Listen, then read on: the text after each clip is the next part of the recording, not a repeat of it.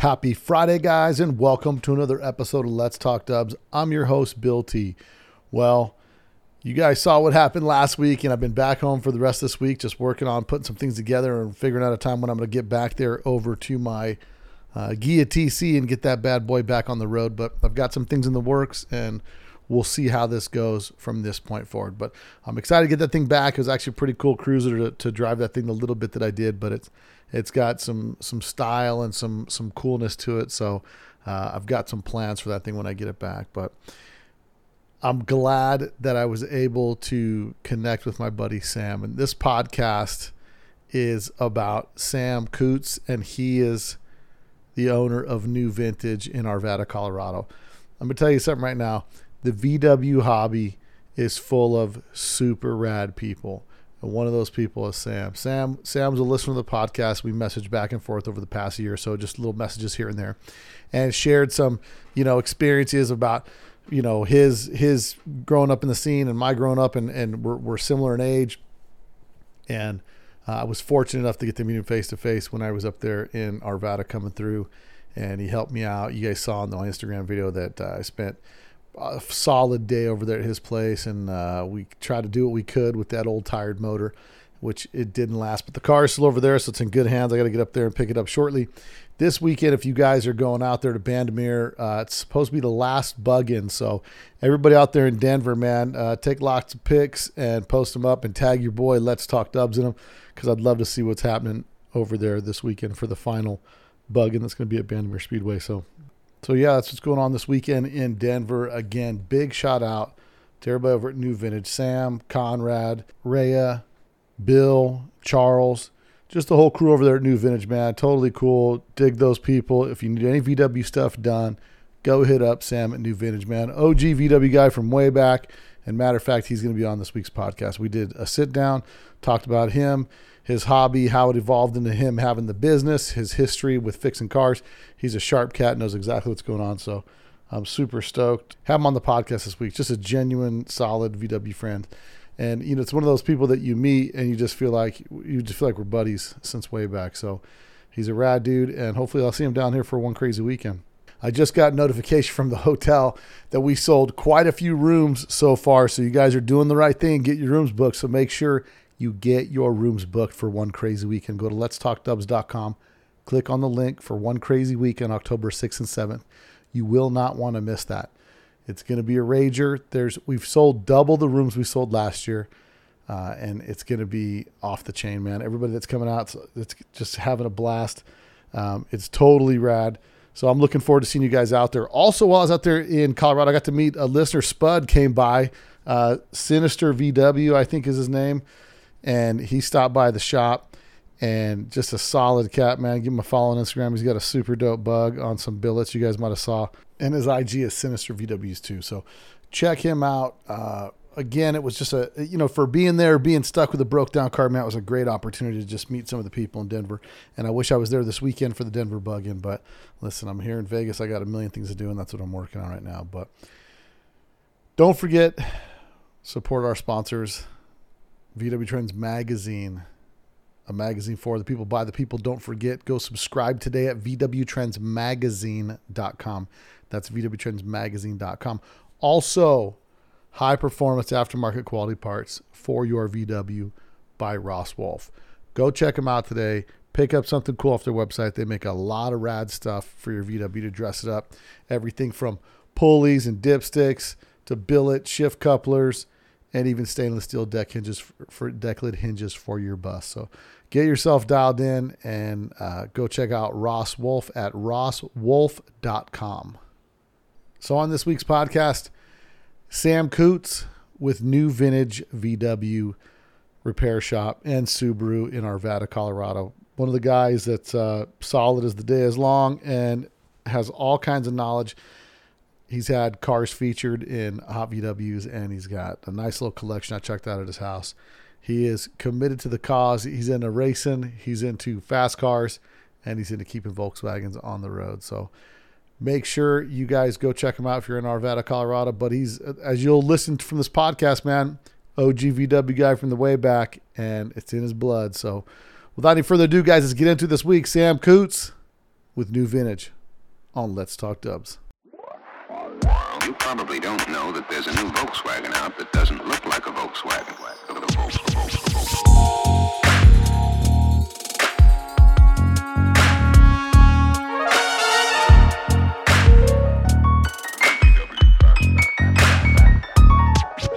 It's got everything that people who like the bug like.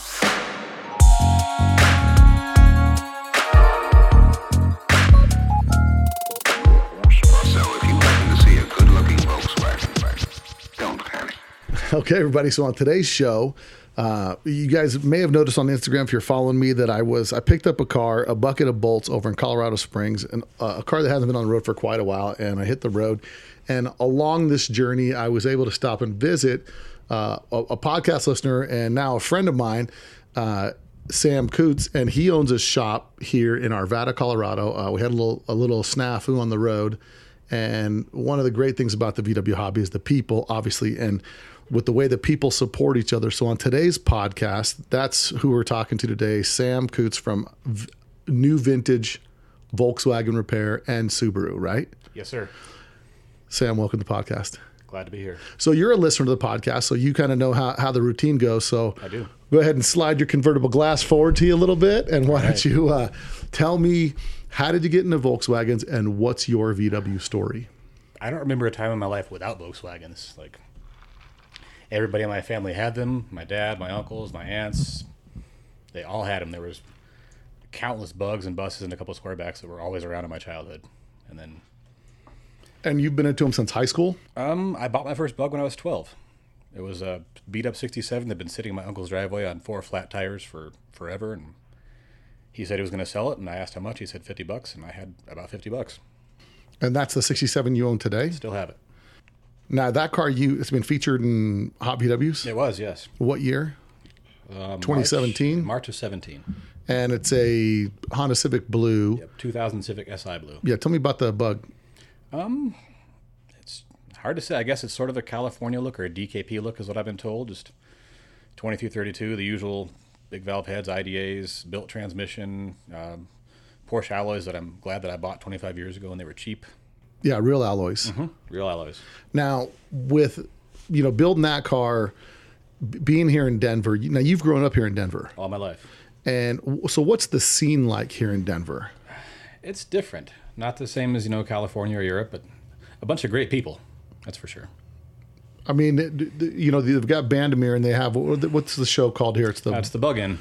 The Denver Bug In. The Denver Bug In. And it's usually held at Bandimere. And today, and this year is actually a unique year because this year they're shutting it down, right? That's the last year for the Bug In, at least at that location. Bandimere mm. says they, they're going to have a new location in twenty twenty-five. And I've talked to John Bandimere the third, and he says the Bug In is his favorite show.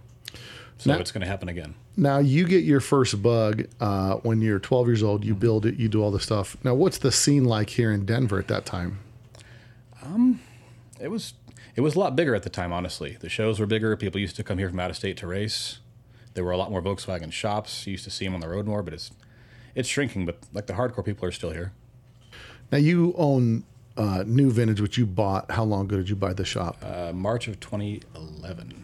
And what is your history? How did you get into working on Volkswagens as a as a profession? Um, I, I worked on Subarus since I was about thirteen. I started at my uncle's shop, and after I left there, I went at several other shops, and then.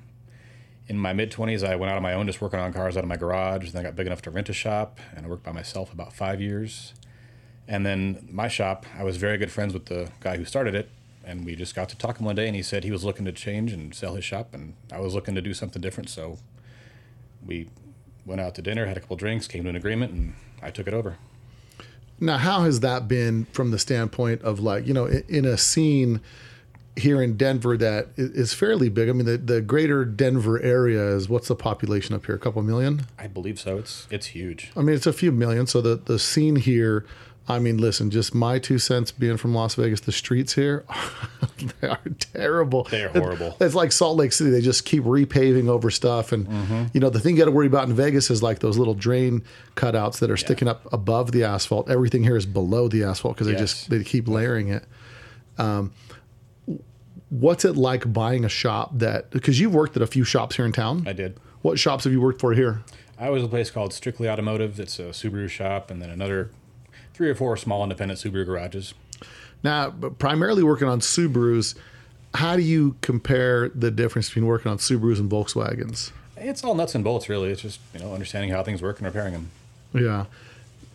Now, with because you own a specifically a mostly Volkswagen shop here, you work on a few Subarus come yeah. in, um, but obviously the more people that know you work on Subarus, the more they'll they'll come out here. Um, I'm surprised that I know you guys are working on one Subaru conversion project. We are. That would seem like, especially with your background in Subarus, I would think that would be a huge opportunity for you to capitalize on, because there's a lot of people that do it. But mo- most of the shops that I see that do the Subaru conversions, um, when you're talking uh, like, uh, I think it's called what's, uh, California Westies and a couple places like Go that. Go Westie. And Go Westie. And California Westie is another one. Yeah. And Van Cafe, maybe. All, sure. all those Westies, once you put a Subi in them, they're one hundred thousand dollars bucks. Yes. You know, so I think what what maybe some people don't understand. There, I remember there used to a, a website back in the day called Subi Notch, and it was a dude who did yes. his own. He did his own conversion, late model squareback. I'm, I'm sorry, notchback, a late model orange or red notchback, mm-hmm. and he did it. And he kind of prided himself on the fact that he was able to do it for fairly inexpensive. And anybody can do something fairly inexpensive when you're doing your when you're not calculating what your labor costs are. That's true. And everything he was using was, you know, from the junkyard or whatever, or handmade and home built. Um, but I think one of the things, because we talked about it a little bit off the air, I thought, man, it, with your background and, and knowing what you know about Subarus, I would think that, that you could be capitalizing on a market. And I don't know if it's maybe you need to build a few Subi powered cars to sell, yeah. or, you know, um, find that clientele or get people to know that you do the Subi conversions, because having that, such experience with Subarus, you know those in and out. And, and okay. maybe yeah. some of the tough time with V W people is they're learning the Subaru thing. Yes. And trying to come from a background of knowing Volkswagens, which is two totally different worlds, right? And we've done a handful of Subaru conversions, but we've done more of is finishing them or fixing them when people do it themselves, and then they bring it to us halfway running, or and, or just all assembled and won't work, and we have to diagnose what they didn't get right.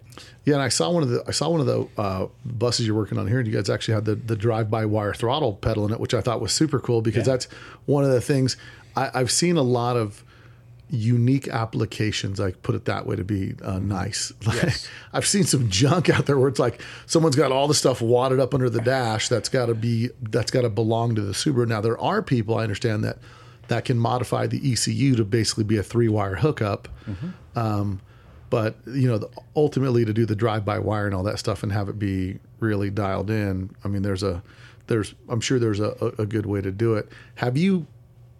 Have you put much thought into maybe trying to trying to specialize in doing any of those Subi conversions? I would like to. I've bid the job out for a few customers over the years, and it just comes out to more than they want to spend at the time. And I, you're right, I've thought about doing a couple just on spec to sell. So I've been kind of keeping my eyes out for a, a clean Vanagon of some sort. Yeah, especially the Vanagon. It's such a, it's such a direct swap for the Vanagon. Oh, yes. And I would think here in hippie country, you'd be just going over the hills with it. But yeah, uh, they fly up the hills. Yeah, I mean, uh, it's uh, it's it's. really, I think, a, a natural progression to do that conversion. I mean, I, I think really my, my opinion is a lot of type threes just need to do a real Subi swap. You know, even like my car that I've got out there, the car that mm-hmm. we're working on now, the Ghia T C, because the pancake motor in the back, it would be ideal for a Subi conversion. And especially yeah. with that little car oh, being kind of sporty as it is, you know, it could be perfect with a Subi setup. So it'd be a monster. Yeah. Who knows? Maybe one day, maybe one day she'll be back. I would love to do that. That'd be so much fun. But, uh, now you've you've got a few cars. I was at your house the other night. Showed mm-hmm. me a little bit of your collection, and just let everybody know that the kind of people that are in the in the in the V W scene.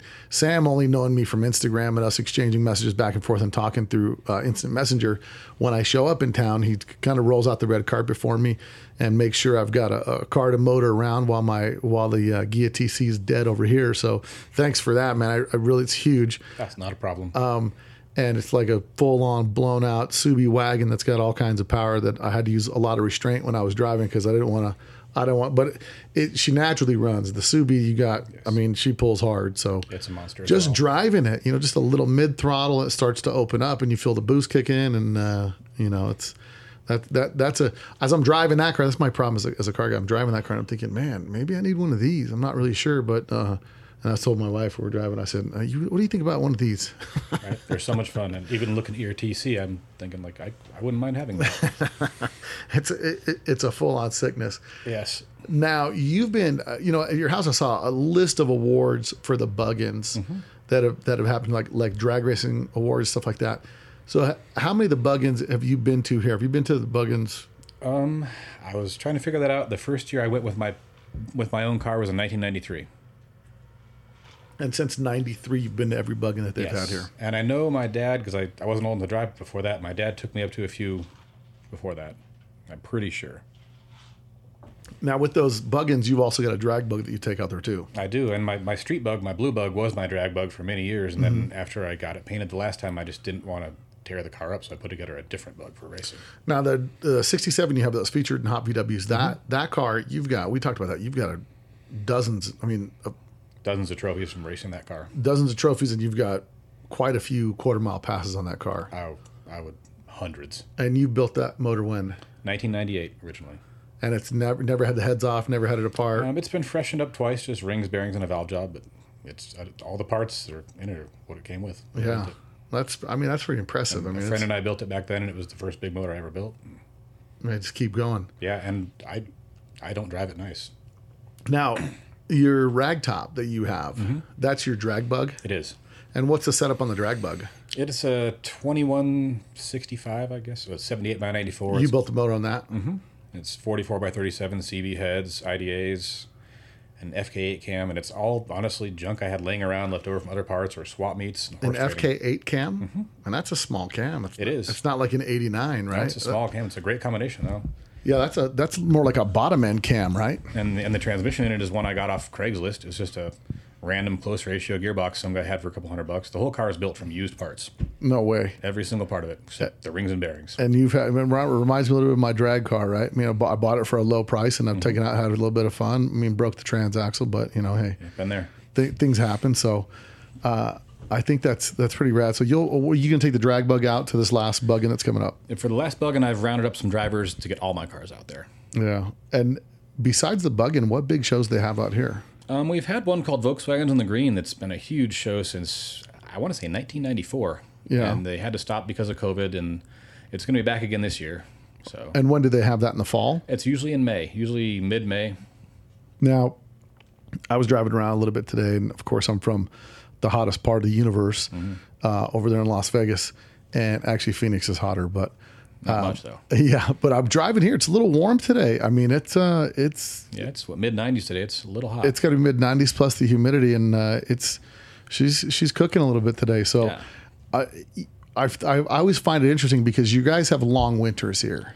We do, but they're also mild. We really don't get serious snow until January, February, March. Usually really? The, usually all the way up till Christmas is pretty rare to get much snow. So you can drive your Volkswagen quite a while here oh, yeah. before you got to start. You, you got to pack it up because yep. I know, I know Salt Lake around October they get the snow, and by then you just start packing things right. up until about May. And sometimes. All the East Coast guys too. They you know they, all they post on Instagram like every October. It's like putting the car away. Yeah. So you guys, you don't have too much of that over. You got a you got a short winter here. Yeah, we really do. That really surprises me because I've always thought like, you know, I mean, I guess up in the mountains, right? You get yeah, a lot of snow. It's totally different up there. Here but in Denver, here, it's actually really mild. We have plenty of fifty and sixty degree days in November and December. Now, how long you you bought the shop in twenty eleven? So you've had it twelve years now. twelve years. How have you liked having your own shop? Oh boy, it's fun at the end of the day, but it's also tough. You know, it used to be I was just responsible for me, and now. You used to just look at the flag time and bust it out and make, you yep. know, sixty hours of work in a forty-hour work week. And uh... Exactly. And then when I worked for myself, you know, if I got done with my job for the day, I'd go home. Right. And now it's kind of like you've got the rent, the bills, the insurance, all the stuff that you never thought. So yep. making that transition, um, it's kind of been eye-opening because there's a lot of guys out there that work for a shop and think, ah, I'm going to go start my own place. And it's not really as easy as you think it would be. Not at all. And then you really, when when you start opening up a business, and you realize how heavy-handed the government is with you, right? With uh, yeah, that was a surprise. With all the regulations and all, like, oh, we got to come in. It's, oh, do you do any welding in here? Because if you do welding, we have to see a, a welding space and some mm-hmm. fire blankets and blah blah blah. You know, just like, it never ends. I mean, yes. I, I know in in uh, in Nevada they have, you know, since you're going to be handling oil, they've got an, they, they they charge you an oil fee. Oh, yeah. I mean, it's nothing. It's for nothing other than for them to give you a certificate that says, we've checked your place, mm-hmm. and you told us you know how to work with oil. Yep, or if you're doing A C, if you're doing tires, there's so many. Yeah, there's a lot of there's a, there's a, there's a lot of government bureaucracy that's involved in it that sometimes you don't see as an employee for a shop. Yes. Now, coming here in the shop, have you changed what the shop has done? Is there things that you prefer to do, that you like to do, things that you don't do? Um, the only thing we don't really do here is body and paint. So you guys do everything. Somebody wants a somebody wants a car built and it's painted, mm-hmm. and they want somebody to put it together. Are you?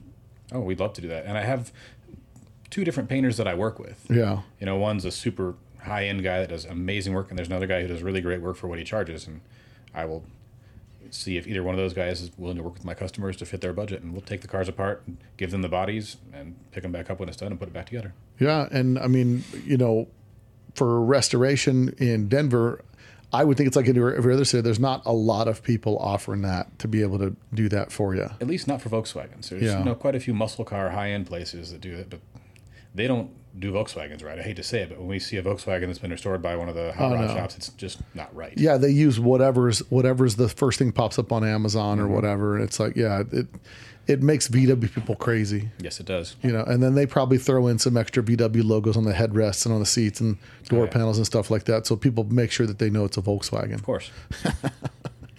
Now and, and funny wheels. Muscle car shops put the weirdest wheels on bugs.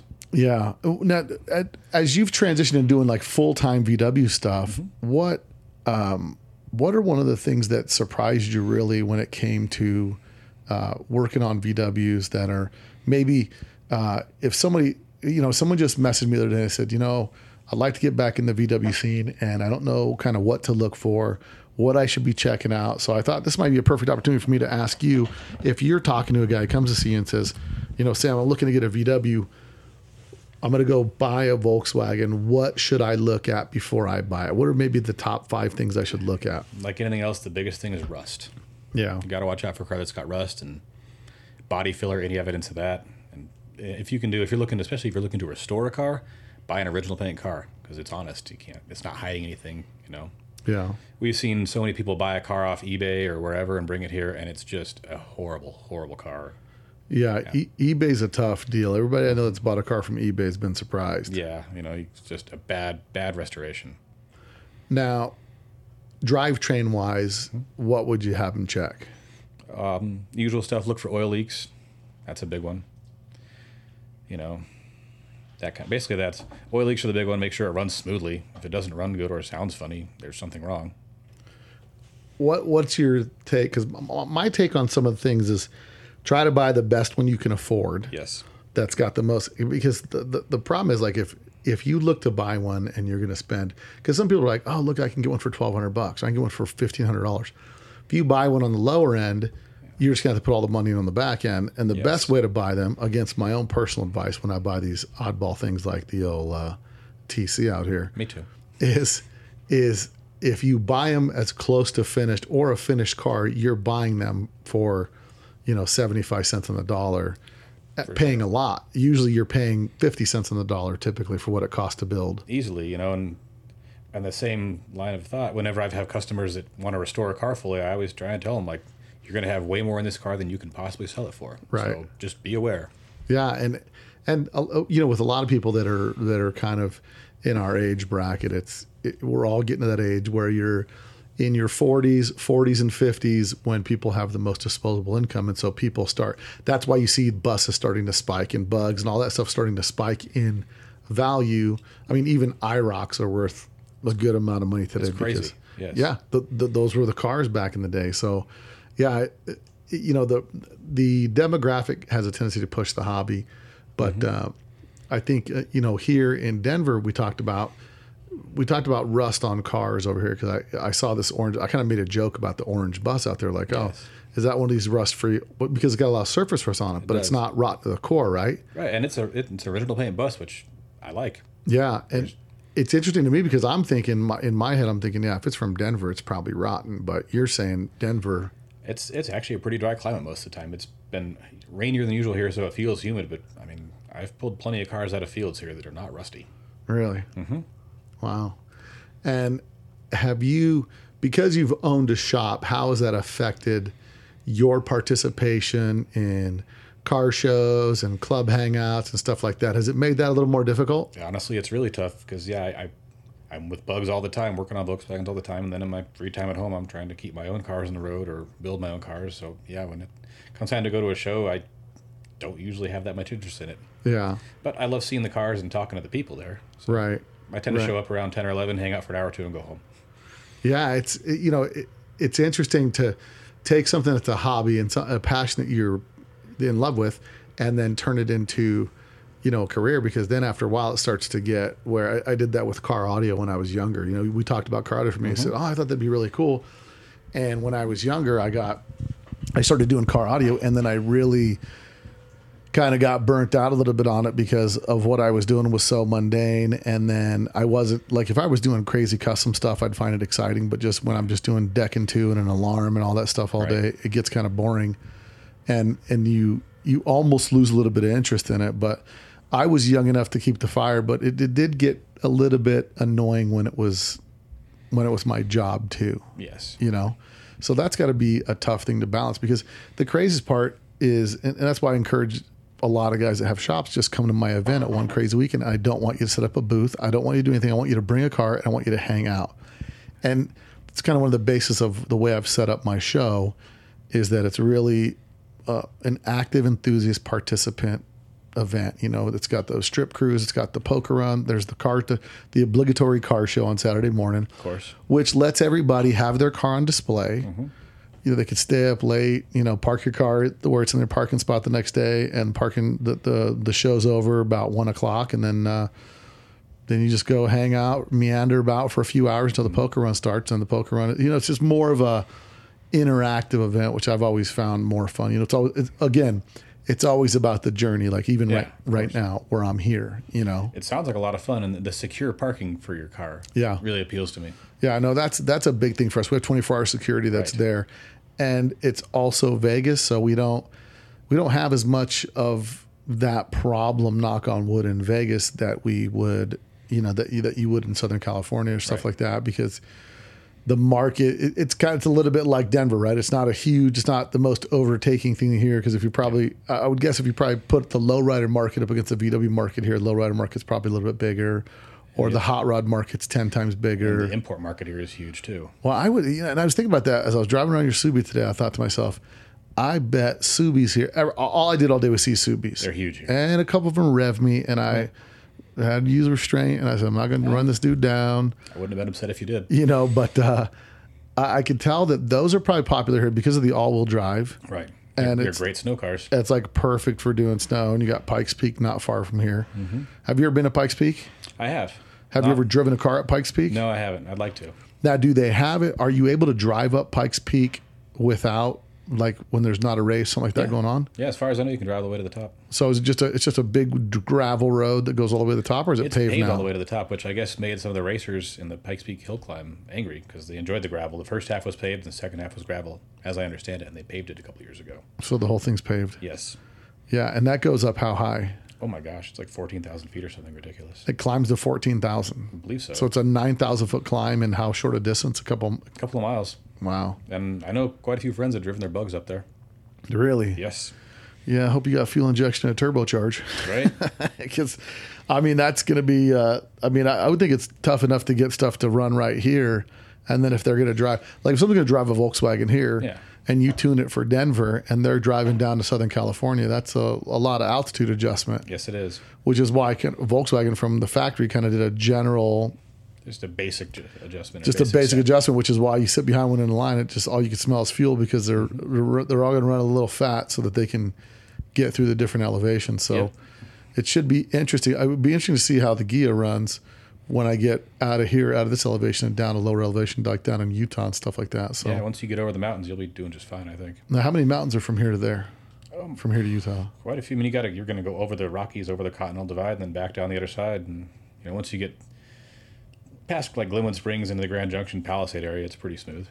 So And that's the only way to Vegas from here. I it's, mean, sh- short of going up to Salt Lake. Yeah, and there's other ways you can go. Another way you can go south, past Colorado Springs, and I think you end up through Arizona a little ways. Oh, yeah. Yeah, I saw Those that way. Those are smaller two-lane roads where I wouldn't want to drive a car that's questionable. Right, because you got oncoming traffic. Right.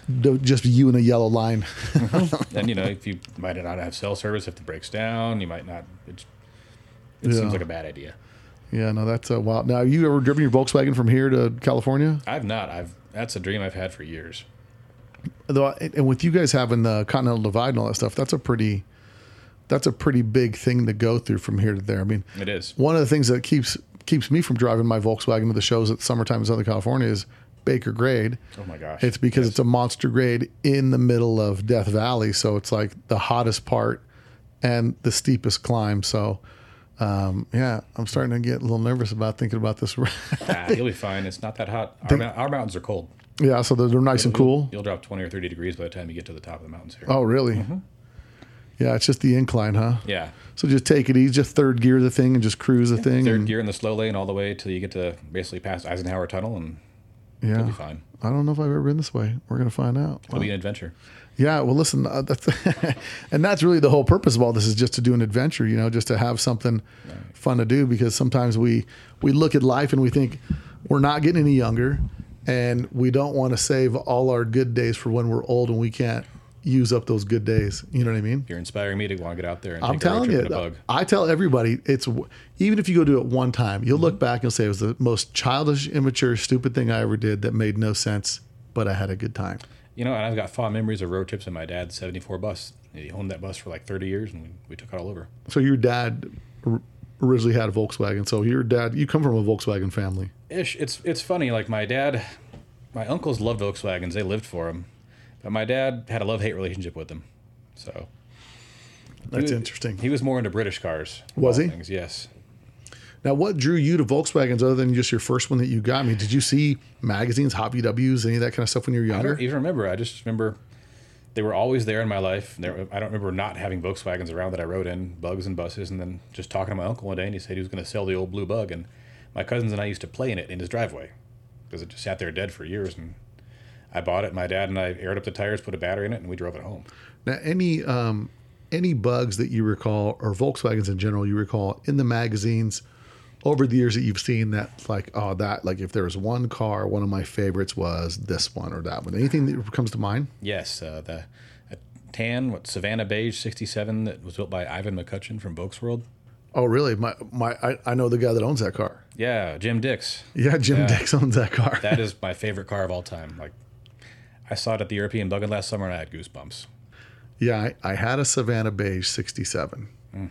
I'll end the story there. Mm-hmm. But right. I, had, I had a Savannah Beige sixty-seven that's owned by Elliot Vansel now. Oh. So it's in Texas. So I told nice. him, don't, that bug goes nowhere but back to me when it when, if it's got to leave the collection. So totally. That car. Uh... Yeah, sixty-seven Savannah Beige.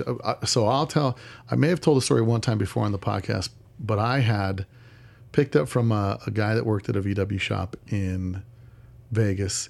And this is the kind of guy, and I'm sure there's one here in this town, that he's a, a good mechanic, mm-hmm. but he's a pack rat, saves everything that comes off the car. He owns an old school bus full of parts, oh, yeah. and he's got a collection of all kinds of stuff. Never really drives anything, but he has these things. And his name, his, my, my buddy's name's Carl, and he had a double cab, and he had taken this double cab, and it was all in primer. He wanted five thousand dollars for it. Hmm. So I gave him, and this is probably going to be two thousand five. So I buy this double cab, it's primered, and I'm like, ugh, this thing's a ton of work. And so I happened to be at the V W Classic. Now they and they had started putting bullets on it, making it look early. So it was a sixty-two, they tried to make it look earlier. Okay. A bunch of the work was done, but it's primered, it's just a shell. And I happen to be at the Classic and I see a Savannah Beige sixty-seven bug. It's on five lug sprint stars, it's got red interior, and it's just a T M I kit, and I'm looking at that car and it's And it's a complete, it's like um, it's like a quick restoration, okay. but decent. And I and I thought, I went up to the guy. I can't remember what he wanted for the car, ten or twelve thousand bucks. I can't remember. And I went up to him. I said, "You want to trade this for a double cab?" And the guy's eyes, like even then, he was like, well, yeah, I mean, I'd be interested in do, I said, I just didn't want to do a straight trade. So this this bug that I picked up from him, it had a twelve hundred in it. Hmm. So sixteen hundred, it was supposed to have a sixteen hundred, but it had a twelve hundred in it. And the trans was, so we, we met in the middle, met like in Bakersfield, switched cars. And then I drove back. And the only other thing I think is, I don't know if he had a title with it. I can't remember if he had a title with it or not, but I had to get a title for the car. And uh, in hindsight, like that car, all I did to that car, all I ever did to that car was drivetrain stuff. All I did was suspension, engine trans, the interior, everything I left completely alone. And uh, it was such a good looking car. I changed it from the the wide five Sprint Stars, changed to, to Fuchs on there. And it was just like, and there, and I never really had a car that of color stood out to me. Mm-hmm. But something about the Savannah Beige sixty-sevens are a good color. The, the yeah. baby blue they have is also a really cool color, yeah. but the Savannah Beige is uh, is more my liking. So that's a good car. Yeah, that's a. And what's interesting is I, when I first went to Volksworld, that's who I was hanging out with was Ivan. Yeah. So I went to Volksworld, uh, met up with Ivan. My wife and I were there. We hung out with him and his girlfriend, and we just kind of did the tour, went out to dinner, checked everything out. I mean, he gave me a. He gave me a banner from the first time Volksworld was on display at a at a magazine meet. Wow. And it's issue one, and it's like an eight-foot-tall banner. And so he he's like, here, you know, we talked about European people. He's trying to give me things like, here, take this. Here, right. take this, take this, take this. And I'm like, I don't know how I'm going to take this home. So he's like, just fold it up. So I fold up this banner. It's like an eight-foot by six-foot banner. I finally get it.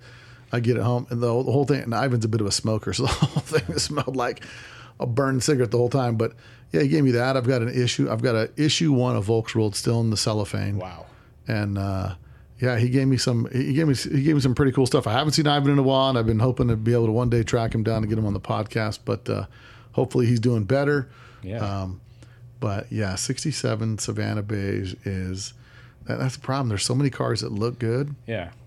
And it's just like. There's a lot. I mean, I like your sixty-seven. That's a good looking car. That that Honda Civic S I Blue, is that yeah. what it is? Yeah, it was originally L six thirty-three V W Blue, which is just kind of a plain dark blue, which I painted it that color once, and then I was going to repaint it, and a buddy of mine who owns a body shop, and this was in two thousand when those Hondas were brand new. He told me he had a better color for me. I was like, whatever, and he came by with a chunk of a crashed Honda and handed it to me. It had been at his shop. Yeah. In that blue, and yeah. Yeah, that's a great, that's a great color. It's a good looking car. Now...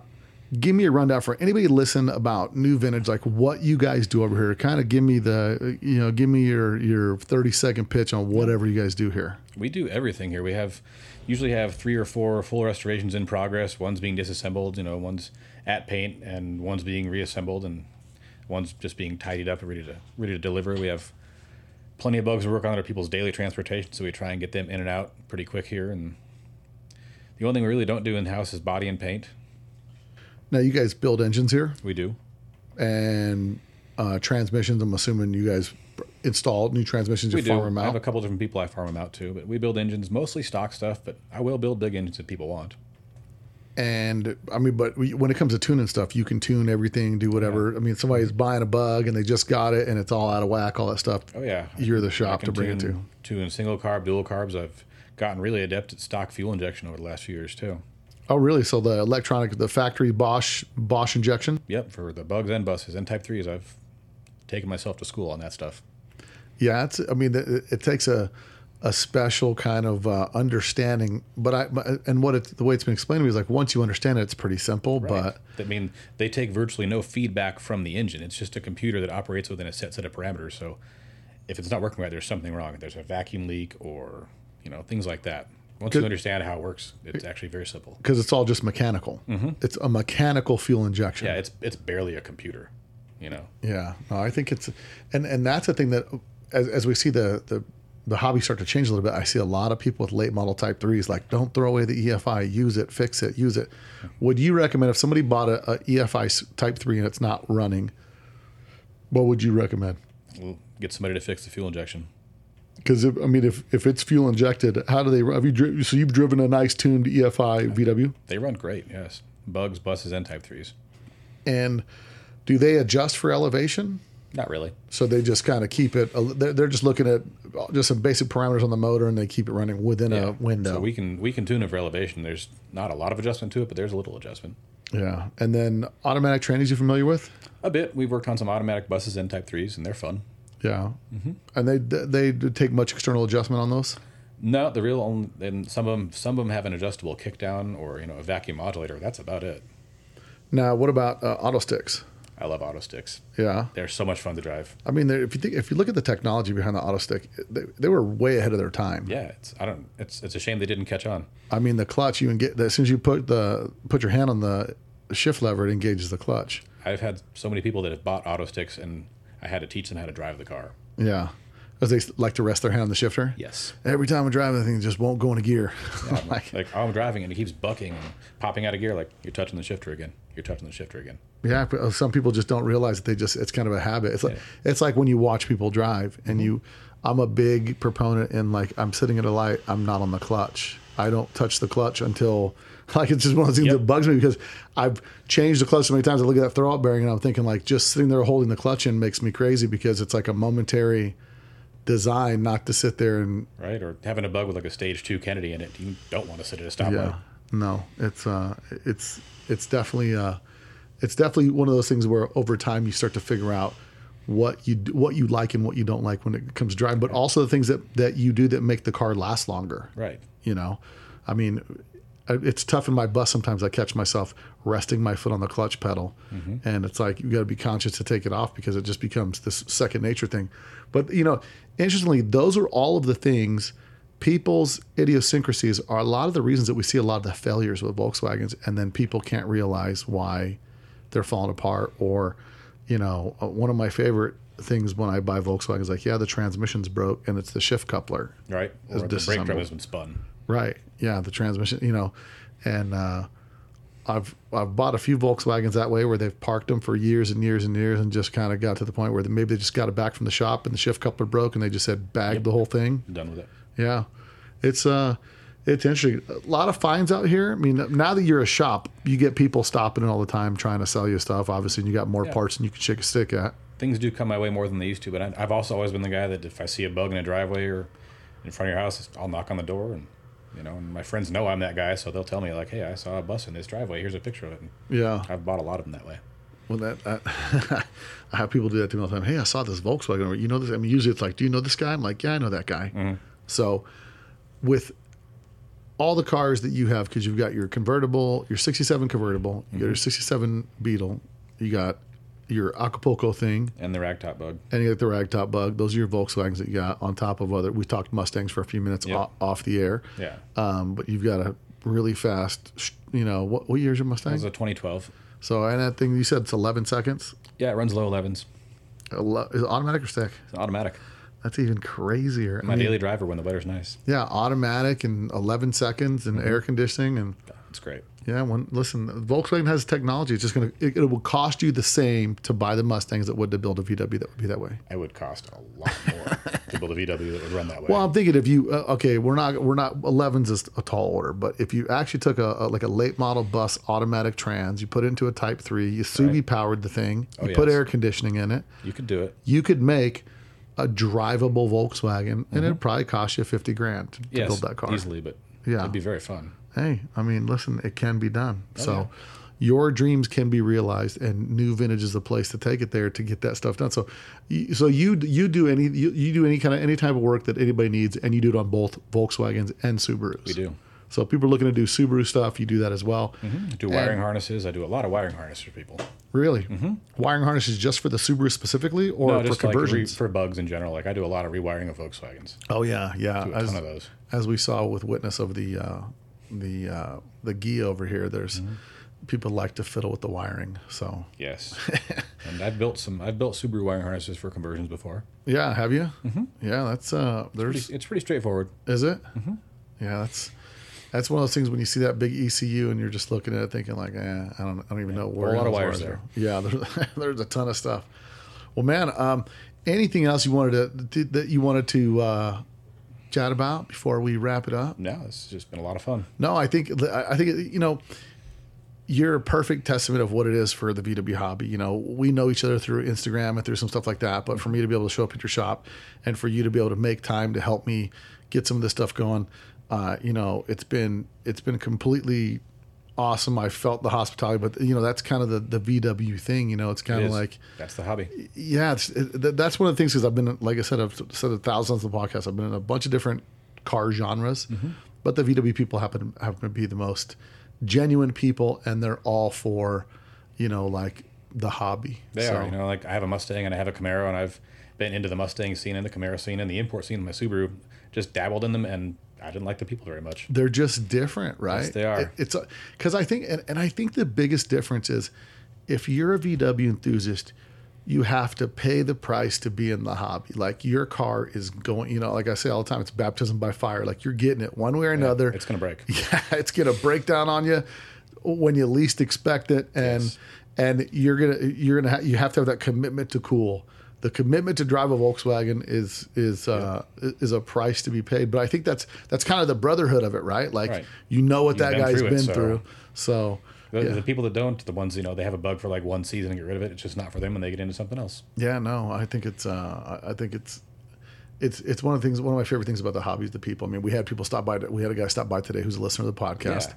Yeah. And, you know, it's, it's one of those things where, you know, part of this hobby is just connecting with people and sharing the experiences, the stories, and all that fun stuff. So it's great. You can go to any show in any part of the world and you've automatically got friends. Oh yeah, especially when you go to Europe, man. Yeah. When you when you go to Europe and they find out you're from the States, they're like, "Oh, you're from the States, right? Really?" It was great. I had such a good time last summer. I met so many cool people out there, and like I'm Instagram friends with a bunch of people I met there. Yeah, if you uh, if you get a chance, um, life is too short not to go to Europe, man. It's mm-hmm. too short, and it's easy to get a passport. You might as well fly over there, especially after all this COVID nonsense and all yes. that stuff. Hop a plane, go there, check it out, and. Uh, I know my, my wife doesn't argue with me going to Europe. She has no problem with right. that. She's like, so yeah. much good food. Oof. Yeah, we get to go. We get to do a bunch of other stuff, sightseeing mm-hmm. and all stuff, and then yeah. we end up going to a V W show. So exactly, a little, we did too. We sight we did some sightseeing for a couple of days. Went to the show, did more sightseeing. Yeah, went home. No, that's rad. Well, brother, I can't thank you enough, man, for, for what you've done to help me out. And uh, it's been my pleasure. For sure. Uh, We'll we'll be we'll be in touch again. Hopefully, I'll see you at the One Crazy Weekend, man. Maybe. See if I can swing it. I'd love that. Maybe you get a chance to come down. It'd be great. All right, brother. Thanks. Thank you. If you like that podcast, and I'm sure you did, make sure you copy and paste this podcast on your Facebook, on your Instagram, or however you can to share it with those that would appreciate a good V W podcast. I appreciate all the growth that we've seen from our listeners digging in. And if you haven't shared it yet, please do me a personal favor and share it. Matter of fact, if you share it, tag me when you share it. I appreciate all those that help Let's Talk Dubs grow. Look, one day, this might be a full-time gig for me, which would be super rad, and I could buy cars all over the country and just drive around and give stuff away. But listen, we're not there yet, but one day maybe. So if you want to support the podcast, make sure you go to lets talk dubs dot com, click on the merch tab, buy some merch, and support the podcast. If you want a shout-out on the podcast, buy some merch, or give us a five-star review on Apple Podcasts or any of your listening Uh, devices that you listen to us, any of the platforms that you download your podcast from. So appreciate all you guys. Got lots more podcasts coming up. Super stoked to do it and deliver it for you guys. And don't forget, man, no matter what happens, keep smiling, keep driving your V W. And until next week, later. You probably don't know that there's a new Volkswagen out that doesn't look like a Volkswagen.